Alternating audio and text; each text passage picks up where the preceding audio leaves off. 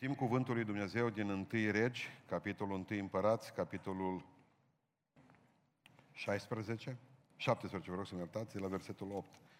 Deci 1 Regi, capitolul 17, de la versetul 8. Atunci cuvântul Domnului i-a vorbit lui Ilie astfel. Scoală-te, du-te la Sarepta care ține de Sidon și rămâi acolo. Iată că am poruncit acolo unei femei văduve să te hrănească. Ilie s-a sculat și s-a dus la Sarepta. Când a ajuns la poarta cetății, acolo era o femeie văduvă care strângea lemne. El a chemat-o și a zis, du-te și adum, te rog, puțină apă într-un vas ca să beau. Pe când se ducea ea să aducă, a chemat-o din nou și a zis, adum, te rog, și o bucată de pâine în mâna ta. Și a răspuns, viu este Domnul Dumnezeul tău, că n-am nimic copt. N-am decât un pum de făină într-o oală și puțin un de lemn într-un ulcior. Și iată, strâng două bucăți de lemne, apoi mă voi întoarce și voi pregăti ce am pentru mine și pentru fiul meu. Vom mânca și apoi vom muri. Ilie i-a zis, nu te teme, întoarce-te și fă cum ai zis. Nu mai pregătește-mi întâi mie cu un de lemnul și făina aceea o mică turtă și adu pe urmă să faci și pentru tine și pentru fiul tău. Căci așa vorbește Domnul Dumnezeul lui Israel. Făina din oală nu va scădea și un de lemnul din ulcior nu se va împuținea până în ziua când va da Domnul ploaie pe fața pământului. Ea s-a dus și a făcut după cuvântul lui Ilie. Și multă vreme a avut ce să mănânce ea și familia ei și Ilie. Făina din oală n-a scăzut și unde lemnul din ulcior nu s-a împuținat, după cuvântul pe care rostise Domnul prin Ilie. Amin. Reocupăm locurile.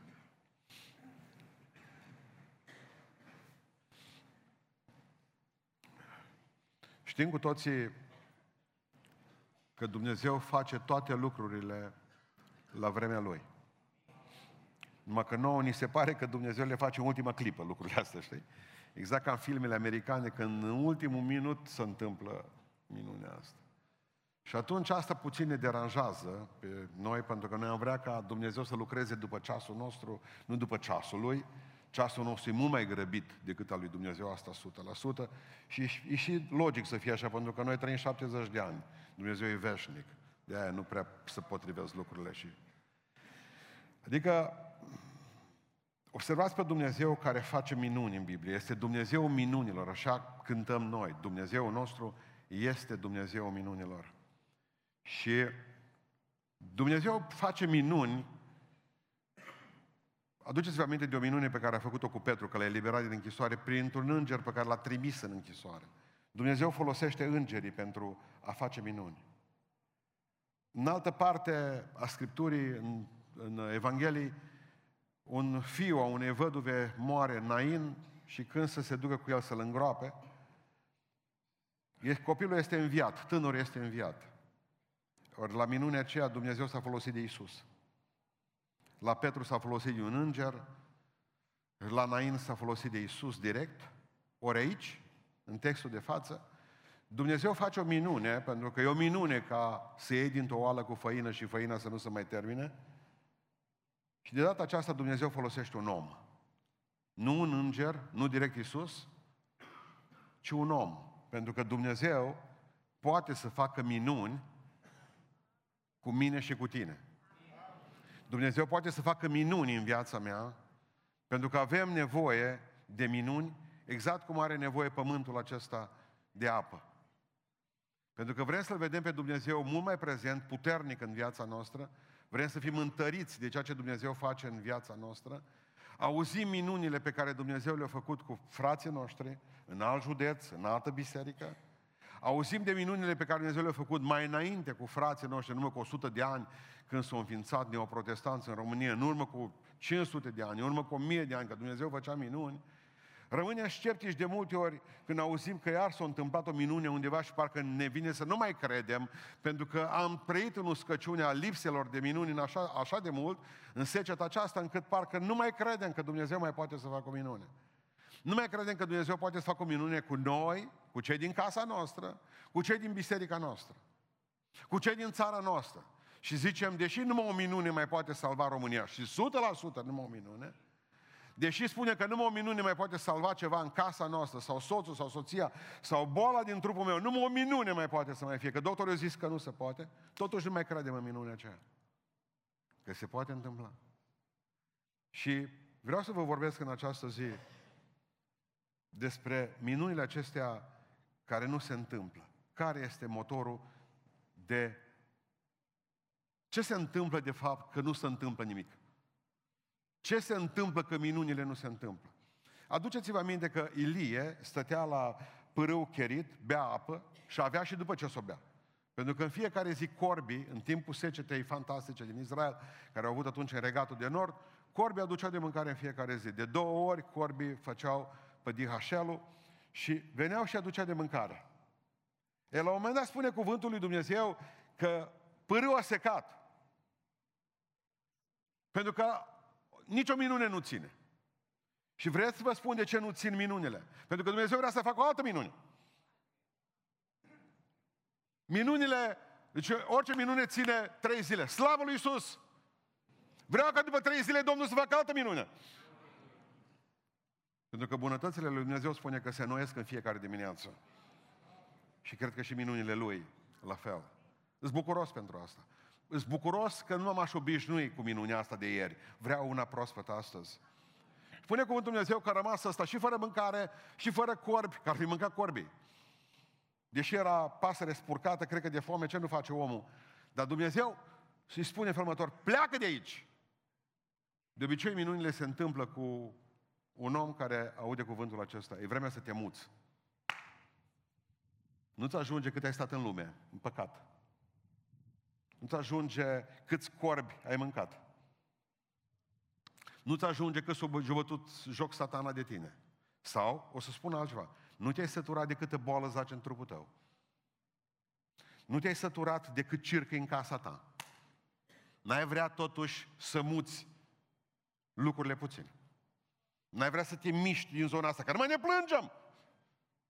E rău, e groasnic, în casa noastră, în viața noastră, trecem Trecem uh,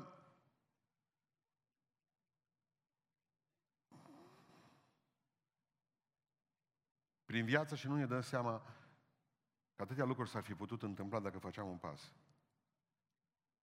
Câți de dumneavoastră au nevoie de o minune în viața lor sau în familia lor sau la locul de muncă, în trupul lor, în sufletul lor sau în mintelor? Câți dintre dumneavoastră au nevoie de o minune?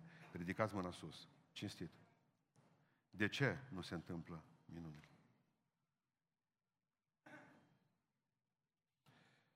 Știți de ce nu se întâmplă minunile în viața noastră? Pentru că nu ascultăm de ceea ce Dumnezeu ne-a zis să facem. În primul rând, minunea lipsește în momentul în care nu ascultăm de Dumnezeu. Dumnezeu ne-a spus, fă asta și tu nu faci asta. Atunci să nu aștepți nicio minune. Bine? Să nu aștepți ca Dumnezeu să-ți ierte păcatul câtă vreme nu te-ai pocăit. Să nu aștepți ca Dumnezeu să facă o minune în viața ta câtă vreme tu nu asculți de Biblie. Să nu aștepți ca Dumnezeu să-ți mulțească banii, să-ți mulțească mintea, să-ți mulțească dragostea, să facă ceva cu tine, o minune, câtă vreme tu, în mod voit, calculat, pot să zic, matematic, calci poruncile lui Dumnezeu. Ce aude Ilie? O voce care îi spune, du-te de aici! Lasă carnea corbilor, lasă izvorul, nu vrut, atunci lasă ți-l sec și du-te de aici, du-te în Sarepta. Adică Ilie stătea în uh, țara lui, pe pământul lui Manase. Asta acolo era părâul cherit. Primește ordine să plece la Sarepta. Și Sarepta era în zona cananită. Spune în Obadia, capitolul 1, versetul 20. E ușor de găsit capitolul 1, până numai un capitol are Obadia, corect. Și căutați acolo. Versetul 20. Spune că Sarepta era în, în, în ținut, într-un alt ținut în care israeliții nu mergeau de fel. Era în țara cananiților. Și Ilie aude o poruncă de la Dumnezeu. Du-te de aici, exact cum ți-a spune Dumnezeu, urcă-te în, autobu- în autocar și du-te la Londra și lucrează acolo, în Canaan. De multe ori trebuie ca să faci niște lucruri care sunt împotriva ceea ce dorești neapărat și simți în momentul ăla. Trebuie să asculți pe Dumnezeu. Dumnezeu de obicei când poruncește ceva, distruge confortul vieții noastre. De multe ori am preferat, știți, să rămână puțină carne și puțină apă în pârâul ăla nenorocit. Deși Dumnezeu nostru e un Dumnezeu al abundenței. Numai să nu ne spună unde să ne ducem. Sau să ne spună să ne ducem undeva. Spune cuvântul lui Dumnezeu că a ascultat imediat. Dacă nu asculta Elie, dacă nu asculta Ilie, murea de foame și el. Și murea de foame și văduva. Dumnezeu, că așa a spus văduva, mi-am de mâncare astăzi și mâine mor. Ea avea un traseu clar a vieții. Dacă Elie nu asculta, murea și ea și murea și văduva. Și m-am gândit la altă seară, nu cumva avem o problemă că din cauza faptului că noi nu avem credință, nu numai suferim, numai noi nu suferim, ci suferă și alții pe lângă noi. Nu cumva se poate întâmpla că murim și noi și ceilalți noștri de foame spirituală pentru că noi nu suntem capabili să ascultăm de Dumnezeu. Dacă noi am ascultat de Dumnezeu, oare nu s-ar pocăi totuși până la urmă bărbatul meu? Soția, prunci. Uitați, de, uitați văduva, altă ascultare. Spune cuvântul Dumnezeu că a primit ordin să dea lui Ilie. Întâi mănânc eu, a zis Ilie. Da, logic. Dacă văduva nu asculta de cuvântul acesta a omului lui Dumnezeu, murea de foame și ea, culmea, murea de foame și Ilie, că ascultați-mă, aici o să, să secat pârâul la cherit și spune că a avut ce să mănânce după ce s-a întâmplat minunea și ea și fiul ei și Ilie. Și Ilie. Adică ascultarea mea aduce o binecuvântare pentru mine și pentru alții ascultarea mea, prin ascultarea lui Ilie a trăit văduva, prin ascultarea văduvei a trăit Ilie. Adică nu te naști ascultător, vreau să mă înțelegeți clar. Nu ne naștem ascultători. Devii ascultător. Te faci ascultător. Hristos zice că s-a făcut ascultător. S-a făcut ascultător de Dumnezeu. Nimeni nu se naște, bă, uite, copil ascultător. Frumos poate să fie, dar ascultător nu. Ascultarea de lucrurile mici este esențială pentru că Dumnezeu niciodată nu vine la noi să-L ascultăm cu un lucru mare la început, ci cu un lucru mic. Și în momentul în care îl ascultăm pe Dumnezeu în lucrurile mici, atunci Dumnezeu ne va aduce mai departe spre extemporalele și tezele și lucrurile de licență ale vieții noastre. Dumnezeu îi spune lui Avram un lucru mic. Ieși din casa tatălui tău, din Ur, și du-te în Canaan. Asta e lucru mic să schimbi uh, țara. Lucru mic, deși greu. Mic. Mic în comparație de ce trebuia să mai audă el. Și într-o zi când Isaac avea 18 ani, pentru că a ascultat în cele mici de Dumnezeu, Dumnezeu zice, toate au fost extemporale, urmează teza. Ia-l pe, pe Isaac, pe singurul tău fiu pe care îl iubești, și a pe Moria, sus pe munte și a jertfă. Știți de ce a fost? Nu ușor, că nu e ușor. Ce s-a întâmplat cu Avram, nu. Ce s-a întâmplat cu Sara nu se poate spune. Dar știți de ce s-a dus pe munte? În ascultarea aceasta mare, a făcut-o pentru că ascultase de multe ori de Dumnezeu în lucrurile mici. Mici. În viața noastră se întâmplă o grămadă de lucruri doar în momentul în care ascultăm de Dumnezeu. Pentru că ascultarea aceasta de Dumnezeu până la urmă deschide cheia minunilor. Dumnezeu va face minuni în viața mea și în viața ta când alegi să asculți de El. Atunci când vorbim despre ascultare, ascultarea de cuvânt trebuie să fie și când face sens și când nu face sens cuvântul acesta pe care îl citești. De multe ori zici, mă, dar păi, parcă e împotrivă a ceea ce Dumnezeu a făcut până acum cu tine. Parcă e invers de cum te-ai așteptat. Parcă nu înțelegi de ce Dumnezeu vorbește așa cu tine. Pentru că Dumnezeu spune, eu sunt mai deștept ca tine. Ascultă-mă tu și nu pune întrebări. Ascultă-mă în cele mici și te voi binecuvânta cu lucruri mari. Ascultă-mă în lucrurile mari și te voi binecuvânta cu minune. Dar ascultă-mă. Atunci când îți spun să faci un lucru, fă zice Domnul. Dumnezeu nostru nu face greșeli. Mi-am adus aminte că știam o poveste cu niște exploratori. Un explorator a ajuns la un moment dat în mijlocul unui, unui mulțim de canibali. Un trip de canibali. Și l-au înconjurat ăsta și hotărât să uita la el grăsuți, rotunjor, manguliți. Vă zis, Doamne, ajută-mă. Sunt pierdut, zice exploratorul, la care aude o voce din cer, nu ești. Nu ești pierdut. Ia piatra de jos, o lua piatra de jos și dă în cap la șeful ăsta de trip cu piatra aia. O lua piatra de jos și l-a pleznit pe ăla în cap. Tare. Toți canibalii s-au uitat. Wow! Face auzi vocea din cer. Acum ești pierdut.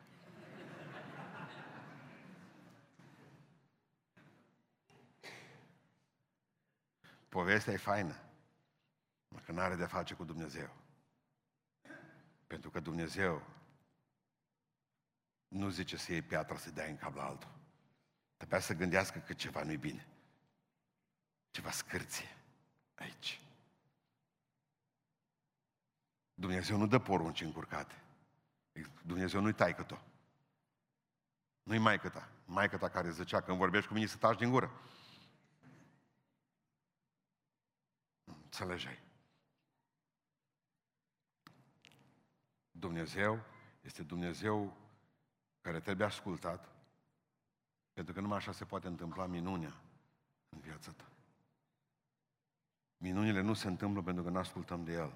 Dumnezeu a spus lui Ilie și a ascultat, Dumnezeu a spus văduve și a ascultat. Adică a,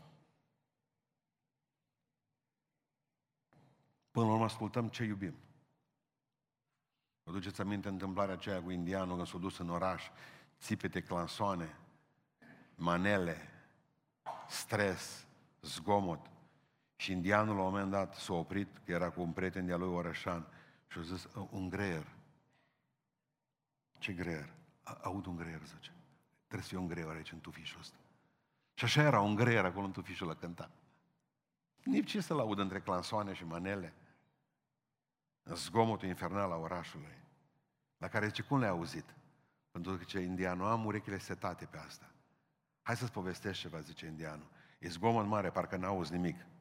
Deci lasă-mă să fac ceva pe trotuar. Și au luat ca buță în orașul cu salcâmea lui Mihel uh, Sebastian. Au luat niște monede în mână, în zgomotul la mare, și le-au aruncat pe trotuar. Automat, oamenii de ce ori auziți zgomotul de la monede? Pentru că suntem setați pe asta. Dacă vei vrea să asculți greieri în viață, greieri vei auzi. Dacă setezi urechile să-L asculți pe Dumnezeu, ce eu, mă, Dumnezeu nu vorbește. Ascultă-mă, ești pe altă frecvență. Dacă tu vrei ca să-ți vorbească Dumnezeu, acordează-ți frecvența cu frecvența cerului și totdeauna când Dumnezeu îți va vorbi, vei înțelege asta. Pe câtă vreme tu ești încă tu nici măcar pe altă frecvență, tu ai altă radio. Păi nu aștepta să-ți vorbească Dumnezeu. Dumnezeu nu vorbește mie. Să-ți vorbească dacă ai ști ce ai în cap, că nici tu nu știi ce ai în cap. Acordați-vă pe frecvența lui Dumnezeu. Doamne, vorbește și ajută-mă să fiu ascultător. Eu știu că minunile se întâmplă cu oameni ascultători. Unu.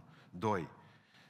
Minunile nu se întâmplă pentru că noi credem că avem destul, pentru că noi nu credem că avem destul pentru a fi folositori Domnului. De aia nu se întâmplă minuni, pentru că nu credem că avem destul ca să fim folositori Domnului. Observați aici versetul 12. Spune cuvântul Dumnezeu așa. Și ea, văduva, a răspuns, viu Domnul Dumnezeul tău, că n-am nimic copt. N-am decât un pum de făină într-o oală și puțin un de lemn într-un ulcior. Și strâng două bucăți de lemne, mă întorc, pregătesc ce pentru mine și pentru fiul meu, apoi vom mânca și apoi vom muri frumos parcurs. Parcă traseul nostru în Uniunea Europeană. Adică face inventar o femeie a sărăciei ei și a complexului de inferioritate. Își arată bubele spirituale. Mai am puțină făină, și puțin unde lemn. Aici. Asta e viața ei. Ce pot eu să-i dau lui Dumnezeu? Uite ce am. N-am nimic. Ce pot eu să-i dau lui Dumnezeu? Adică se gândește așa, uite inventarul. În primul rând îți cananită. În al doilea rând îți văduvă. În al treilea rând îți femeie. În al patrulea rând am și un copil. În al cincilea rând n-am pe Dumnezeu. Știți ce zice în versetul 12? Viu este Dumnezeu tău. Îi spune, viu este Dumnezeu tău. Nu-i declarație de credință, e declarația necredinței totale. N-avea niciun Dumnezeu. Ea se bazează pe Dumnezeul lui Ilie. Spune, eu n-am așa ceva. Bun, recapitulăm. Asta e nesemnificativul. Deci femeie, văduvă, cananită, cu un copil și cu un copil, da? Fără ajutor social, fără nimic absolut, fără Dumnezeu în primul rând. Viu este Dumnezeul tău. Asta e inventarul groazei. Inventarul groazei. Dacă Dumnezeul tău, asta se gândește ea, dacă Dumnezeul tău, care ești izraelit, care ești proroc, care ești bărbat, nu te ajută și care ai pe Dumnezeu, Dumnezeul tău nu te ajută, atunci ce mai pot conta eu? Cu Dumnezeul meu lipsă. Femeie cananită, văduvă și cu un copil. Paria societății. Haideți să vă povestesc ceva. Vă aduceți aminte momentul în care Hristos era cu ucenicii, 4.000 de oameni, mă, bărbați, probabil că erau vreo 10.000, și câți erau, stăteau cu femeși și cu copii, stăteau toți, să auzeau mațele chioreind la toată lumea. Zgomot. Zice Iisus, să le dăm de mâncare. Ucenicii, ca femeia. N-avem decât uh, niște bani puțini. Și încep să spune, șapte pâine avem. Deja nu mă rau. Ce putem noi să dăm de mâncare 4 la 4.000 de oameni? Diavolul jubilează. Pentru că diavolul este Dumnezeu cu D mic al buzunarelor goale, dar n-avem, dar sărați suntem și noi, tătă neamul nostru fost așa. Ce, ce avem? Dumnezeu, satana e Dumnezeu buzunarelor goale, Dumnezeu minților goale, Dumnezeu inimilor goale. Noi ne plângem, suntem puțini, suntem slabi, nu avem putere, nu avem bani, nu avem credință, niște nesemnificativ ce suntem. Adică Dumnezeul nostru creează universul din nimic. Din nimic. Și noi avem probleme că nu avem numai o pensie. Ai mai mult ca Dumnezeu. Dumnezeu a creat universul și pe tine din nimic și tu ai o pensie, nu ți se pare că ești bogată? Un ajutor social, nu ți se pare? Dar nu avem, pastori, nu avem, nu avem. Tot neamul nostru a fost așa. A de unde? Femeie în biserică, văduvă, am prunci. Și pruncul l-am făcut cum l-am făcut, că l-am dus la binecuvântare noaptea. Am avut probleme și cu soțul, plecat de la mine.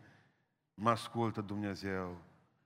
Biserica noastră e în sud, în sud e secetă mare, acolo e greu de evangelizat lumea. În ultimile cinci luni de zile, 2500 de oameni au venit pentru prima dată în biserica noastră. 2500 de oameni. Nu dacă vă vine să credeți, 90% dintre ei au venit datorită internetului, nu au cunoscut altceva decât direct pe internet. Și în acești 90%, 80% sunt din sudul României, nu vă vine să credeți.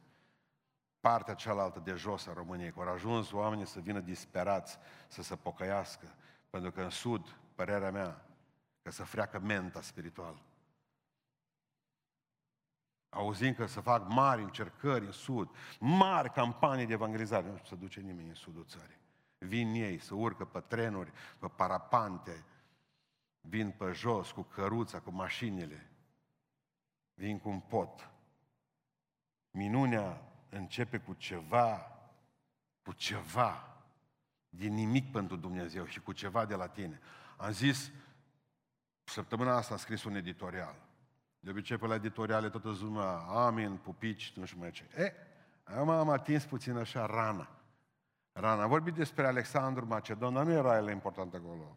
Alexandru Macedon.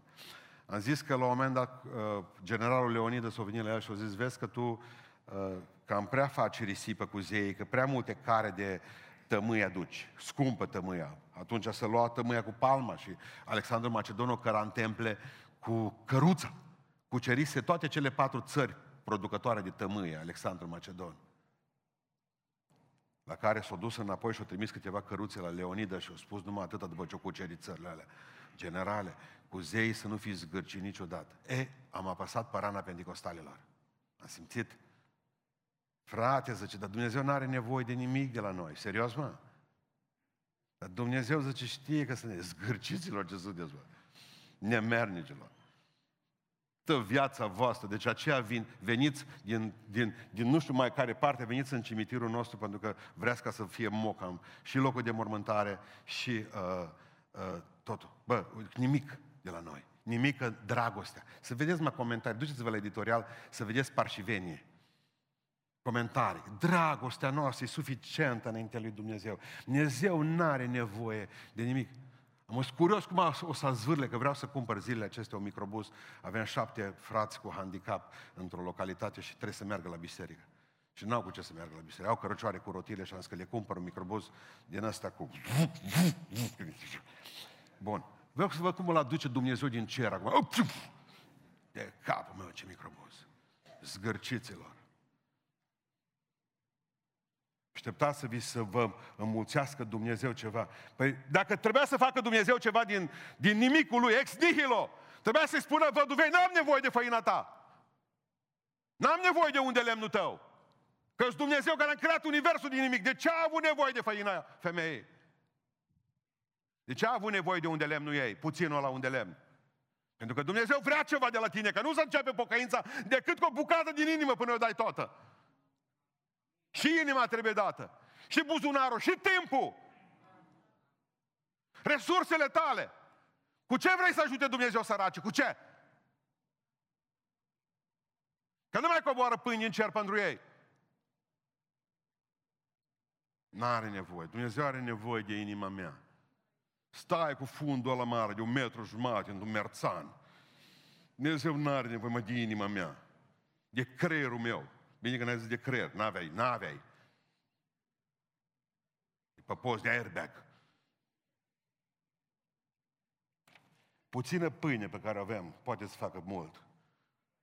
Puținul nostru timp liber pe care îl avem poate face mult. Puțină noastră dragoste, că nu avem multă dragoste poate să facă mult. Puțina credință pe care o avem poate să facă, dar Dumnezeu are nevoie de ele. Ăsta e timpul meu, ăsta e pacea mea, asta e ceea ce pot eu să pun la picioarele tale, Doamne. Adică mentalitatea aceasta a puținului, de la satana. Adică mereu în biserici, aud mereu că sunt, domnule, suntem puțini în biserică. Dumnezeu trezește, Hristos a spus că unii sunt doi sau trei în, în mijlocul lor. Dumnezeu poate schimba lumea cu biserica ta de 10 membri. Suntem din sat, că nu avem bani, nu avem... Eu am fost în biserici, mergeam pe la Pentecostal în biserici, înțeleg mă că nu aveți bani, că sunteți săraci. Dar perdelele alea trebuia să le spălați, mă. De 20 de ani nu o spăla nimeni perdele. Puțea în casa Domnului. O mână de varbă, că nu costă. O mână de varbă, că fiecare pocăit aducea varul în palmă. Parcă era cocină casa Domnului. Ce ne reprezintă pe noi? N-avem. N-avem. Păi stau, stă casa Domnului pitită și vilele deasupra. Turnul și turnulețe. Semne de Mercedes îl mai tare din parcare. N-avem. Ajutorul social al lui Dumnezeu. Dumnezeu nu poate să facă asta. O zis, dă la văduvă. Cum cer mă de la văduvă, mă, necioplitule Ilie, mă? Cum cer? E un, pre... e un, e un, e un proces ăsta. Dă-mi.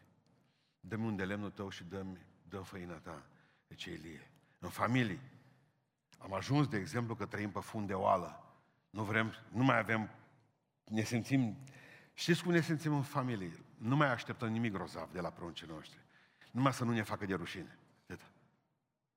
Mentalitatea aceasta a nimicului, a puținului, în familia noastră, ne gândim la asta, personal, să-mi ajute Dumnezeu, zice, până la pensie. Adică să-ți ajute Dumnezeu până la sfârșitul vieții, că o să-ți guvernă că până la 67 de ani nu ești. Adică pe tine nu o să te cunoască numai popa, poștașul niciodată. Să n-ai o relație cu poștașul, poștașul la care ne spovedim, poștașul care ne cumpără mâncare, pachete, poștaș, între român și poștaș, e o simbioză. Și s-a pus să nu mai cunoști? Pe poștașul te vitează mai des ca, ca, ca fiul și fica. Și s-a pus să nu mai cunoști poștașul? 67 de ani acum, pe când ajung eu la pensii, 88? Spre 100?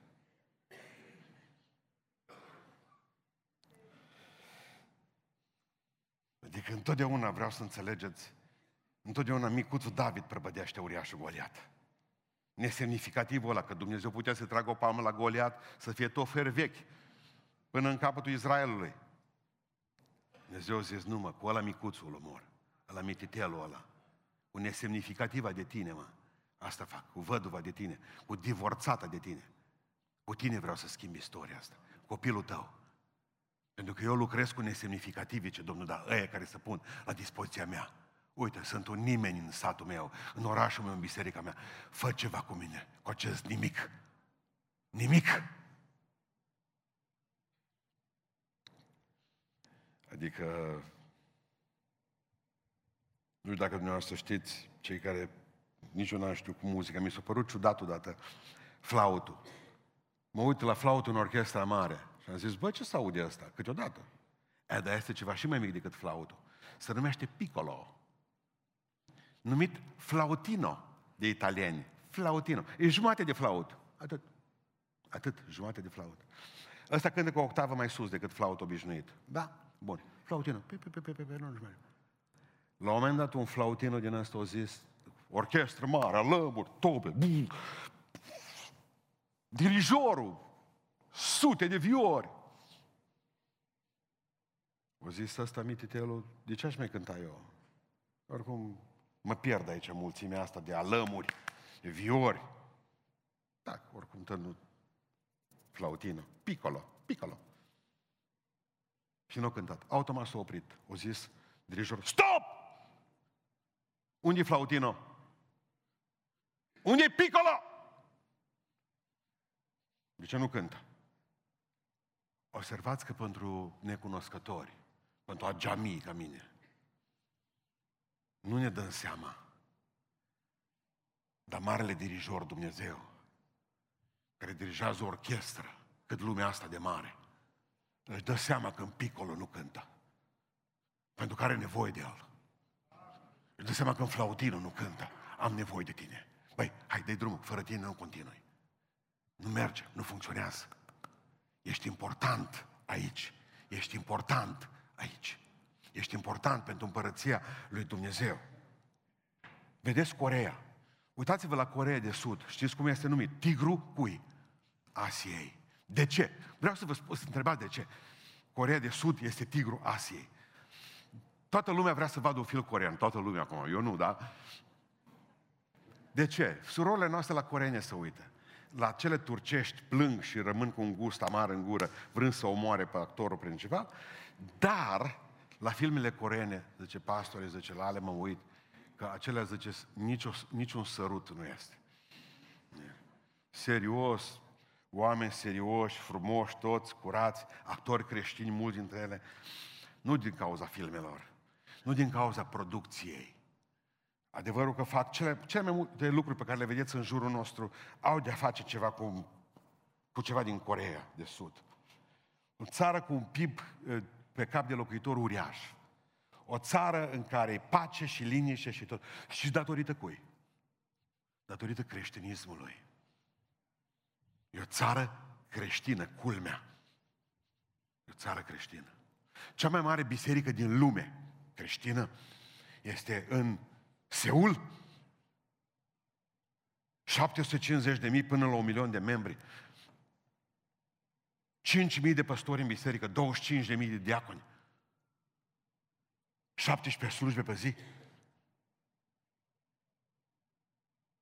Duceți-vă pe internet să vedeți cântări, când cântă mii de oameni la Biserica Presbiteriană sau în altă parte. Dau tonul coreene. Dimineața. Și-au făcut biserica, au propria lor linie de metrou.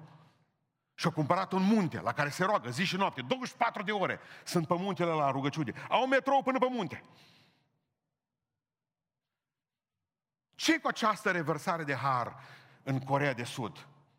Cu acest creștinism, parcă în China nu, în Corea de Nord, nebunie și tot așa în altă parte. Și Corea de Sud altfel. De ce? Nu știu dacă dumneavoastră știți. A tot a început cu regina din Corea, care a murit copilul. În urmă cu 100 ceva de ani. I-a murit băiatul. Căzut în depresie, s-a așezat în vârful patului, nu mai vrut să mai vorbească cu nimeni, nu mai vrut să mai mănânce.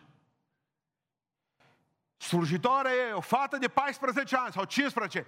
Parcă e povestea lui Naman. Creștină. Se duce și spune, Doamnă, eu cred că dumneavoastră vă veți putea întâlni cu fică. Pentru că Iisus Hristos ne-a vorbit despre un cer, ne-a vorbit despre o întâlnire, ne-a vorbit despre o altă nădejde decât cea a trupului. Fata i-a vorbit, regina s-a pocăit, regele s-a pocăit. Când se pocăiaște regina, dacă vezi că te-ai pocăit în casă și regele nu se pocăiește, întreabă-te ce regină ești tu. Regele s-a pocăit, guvernul s-a pocăit și țara s-a pocăit. Tot a început de la flautină. Piccolo. Piccolo. Dumnezeu să lovească în strategia satanei care se numește nesemnificativul din noi. N-am, nu pot, suntem puțini, numai niște făină, numai niște unde lemn și această speranță de viață frumoasă. Până mâini. Mâini murim. Parcă însă cu covid Și în al treilea rând, minunile nu se întâmplă nu numai pentru simplu fapt că ne ascultăm de Domnul. Nu numai pentru faptul că ne simțim nesemnificativi. Și minunile nu se întâmplă în viața noastră și pentru simplu fapt că ne este teribil de frică. Frică. Zice în versetul 13, aici, de unde știu eu că la femeie a fost frică? Zice Ilie, versetul 13, Ilie a zis, nu te teme! E clar că Duhul Lui Dumnezeu știa că femeia să temea. De ce să temea Adică Știa că doar frica o poate ucide pe femeia asta.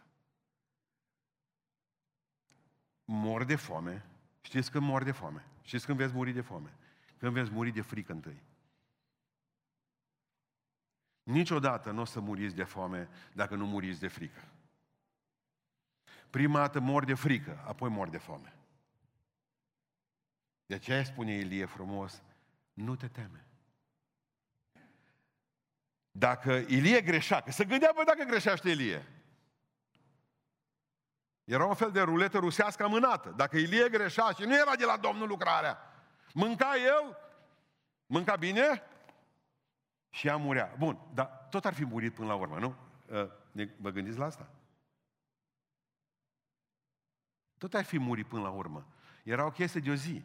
Așa o zis ea, mâine mor. Azi mâncăm și mâine murim. Dacă murea cu o zi mai devreme, acum asta era toată ideea. Dar eu a fost frică. Și se bătea. Îi mai rămăsese ceva făină, îi mai rămăsese ceva făină totuși în oală. Dar la văduva aceea pe care Hristos a văzut-o că o dat ultimii bani înăuntru. Nici o frică? Posibil. Ce se va întâmpla cu mine mâine? Adică... Exact cum povestea cineva acum, s-a dus la o familie de oameni săraci, săraci, nici nu știu dacă săraci, eu zic că bogați, 10 copii, rădăuți. S-au dus cu niște alimente. Și când s-au dus cu copiii, o să zic că ia și copiii cu ei. Unul dintre băieți s-a uitat, micuț, s-a uitat cum dau părinții la cei 10 copii, la care frământarea copilului el mai mic. Zice, adică, zice, noi le dăm acum mâncarea noastră toată ca să ajungem și noi sărași ca ei? Mă, pruncul, îi temere, mă. Deci era mai îngrijorat ca măsa. O calcula simplu. Dacă dau și eu, nu cumva ajung să... E o frică asta. Dacă ajut eu, ce mănânc? Dacă ajută astăzi, eu ce mănânc mâine? Dacă fac astăzi, dacă astăzi mă hotărăsc. Adică mereu ne frică și dacă moare. Dacă rămân fără serviciu, cu oameni, cu oameni înfricoșați Dumnezeu nu poate face minuni. Dacă totuși e malign, bine ar fi să fie benign, dar poate e malign. Și mă termin. Dacă totuși rămân nemăritată, dacă pleacă de la mine, ce mă voi mai face? Deci avărul meu, caz întâmplat, real, beton, vecin de lui. Anul trecut când a fost marea problemă cu COVID-ul, mai iunie, nu mai știu când a fost, așa tremurau toți. Și un vecin de-a lui o luat și o luat niște chei în mână de mașină și apoi a aflat, ascultați-mă, apoi a aflat că cel care le-a dat în mână e internat în spital cu COVID. Mi-a povestit că s-a făcut alb,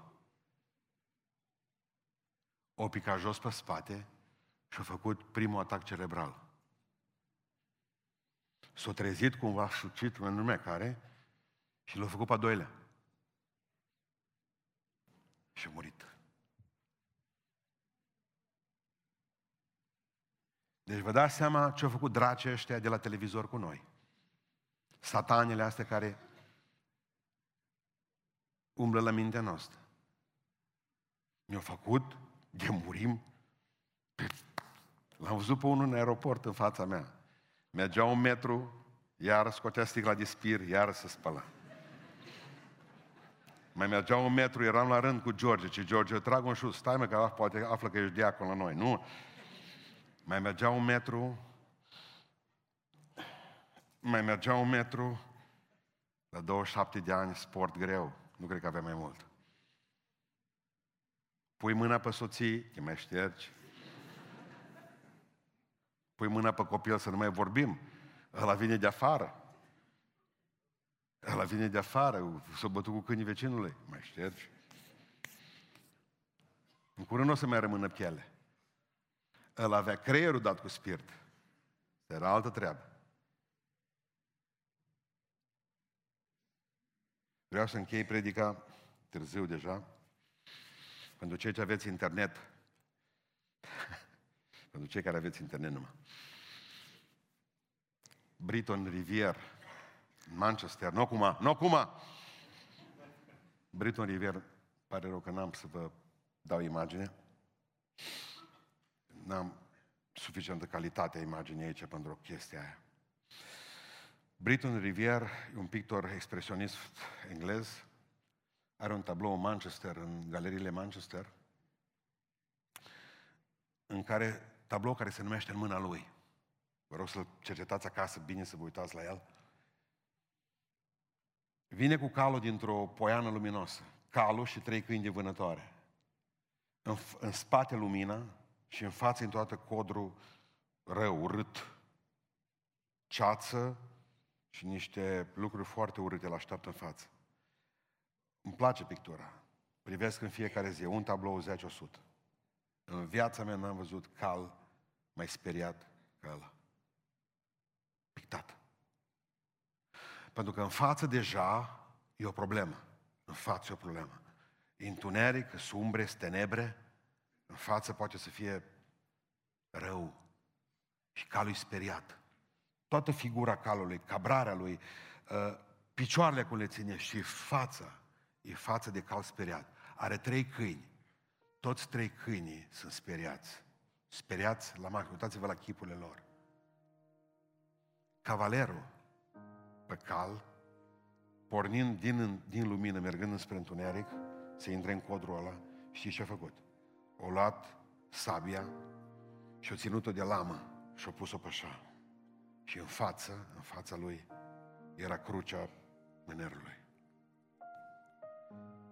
El nu-i speria de fel, liniștit. Cavalerul liniștit, calul speriat și câinii speriați. Pentru că nici calul și nici câinii n-aveau ce avea el. El avea credință. De ce se numește tablou în mâinile tale. în mâinile tale. În fața noastră e crucea lui Iisus Hristos. De cine să mă tem? Dumnezeu poate să facă o minune în viața mea doar dacă nu mi-este frică. Nu mi-e frică. Nu mi-este frică. Ce pot să-mi ia mai mult decât trupul acesta? Ce pot să-mi ia? Că banii ți iau pe toți. Pensia nu ți-o mai dă. Ce nu ți-o mai luat? Ce-o mai rămas de dat pentru români în afară de viață? Ne fură toți. Toată lumea. Vreau să înțelegeți un lucru. Ca să vedeți o minune în viața dumneavoastră, vă trebuie ascultare de Dumnezeu și de cuvântul Lui. Întâi eu, zice Elie, și asculți. În al doilea rând, trebuie ca să spui lui Dumnezeu, Doamne, eu am puțin, dar puținul ăsta. Puținul ăsta. Puținul ăsta. Puținul ăsta. Tot e tău. Știu că tu din nimic faci lucrurile, dar tu cu nimic ca mine alegi să lucrezi. Ca să vii și eu cu ceva. Să particip și eu cu ceva. Minunile se întâmplă cu un om care nu este frică, care și-a pus viața în mâna lui Dumnezeu. Doamne, mâna ta, crucea lui Hristos în fața mea. Vă rog în numele lui Iisus Hristos, așteptați astăzi o minune, dacă astăzi vă veți pocăi de aceste lucruri. Dacă veți avea curaj în Hristos, dacă veți avea semnificație, Doamne, eu sunt bogat în Tine, pot totul în Tine, pun totul la dispoziția Ta, că Tu mi-ai dat mie totul. Haideți să ne ridicăm în picioare.